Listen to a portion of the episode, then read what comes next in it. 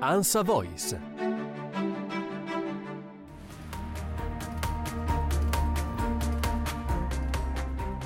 Il discorso sullo Stato dell'Unione di Ursula von der Leyen oggi si è tenuto al Parlamento europeo, un discorso lunghissimo che ha toccato eh, molti argomenti. Um,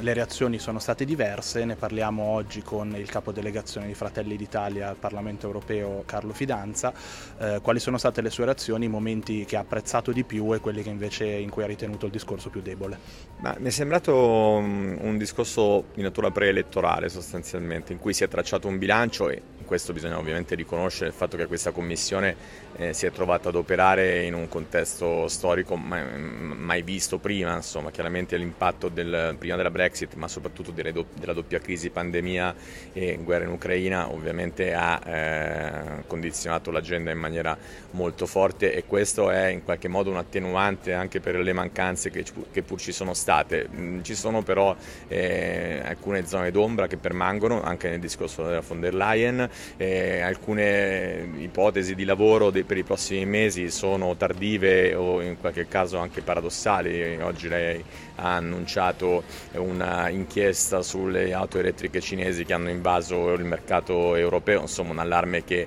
chi come noi contesta da, dall'inizio questa transizione troppo ideologizzata eh, ha sollevato da molto tempo senza che la Commissione facesse nulla, oppure ha annunciato una conferenza sulla tratta degli esseri umani quando il nostro governo ha appena poche settimane fa riunito a Roma eh, più di 20 capi di Stato e di governo del, dell'Africa e del Mediterraneo per parlare di contrasto alla tratta. Si è parlato della nomina di un inviato speciale per la sburocratizzazione delle piccole e medie imprese, insomma è noto che qui noi produciamo troppe regole che sono diventate un fardello insostenibile per le piccole e medie imprese senza bisogno di un, invia- di un inviato speciale, quindi eh, direi che eh, diciamo, al di là dell'annuncite che ha contagiato anche la von der Leyen, quello che serviva dal punto di vista della spinta in questi ultimi mesi su eh, modifica del Green Deal in termini più pragmatici e interventi sull'immigrazione per frenare le partenze e i flussi irregolari eh, non l'abbiamo sentito.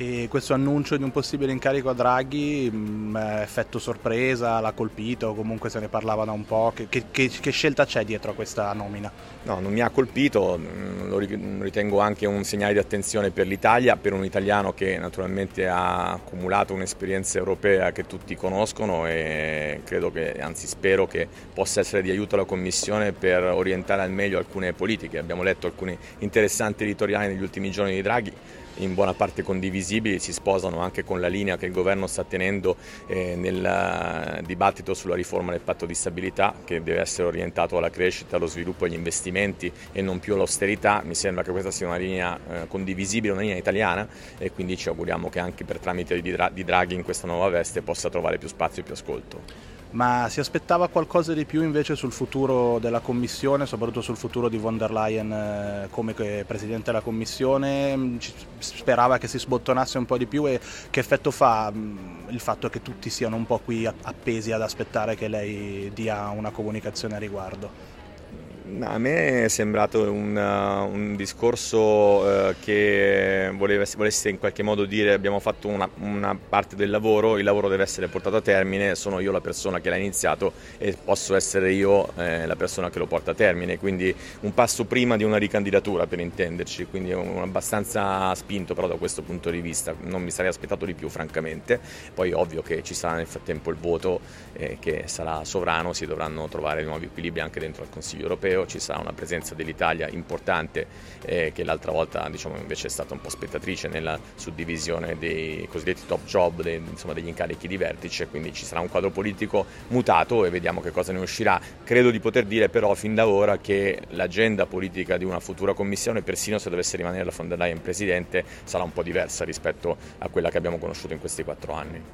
Ultima considerazione personale, non politica, le piace lo State of the Union come formato di discorso? È un evento mediatico che si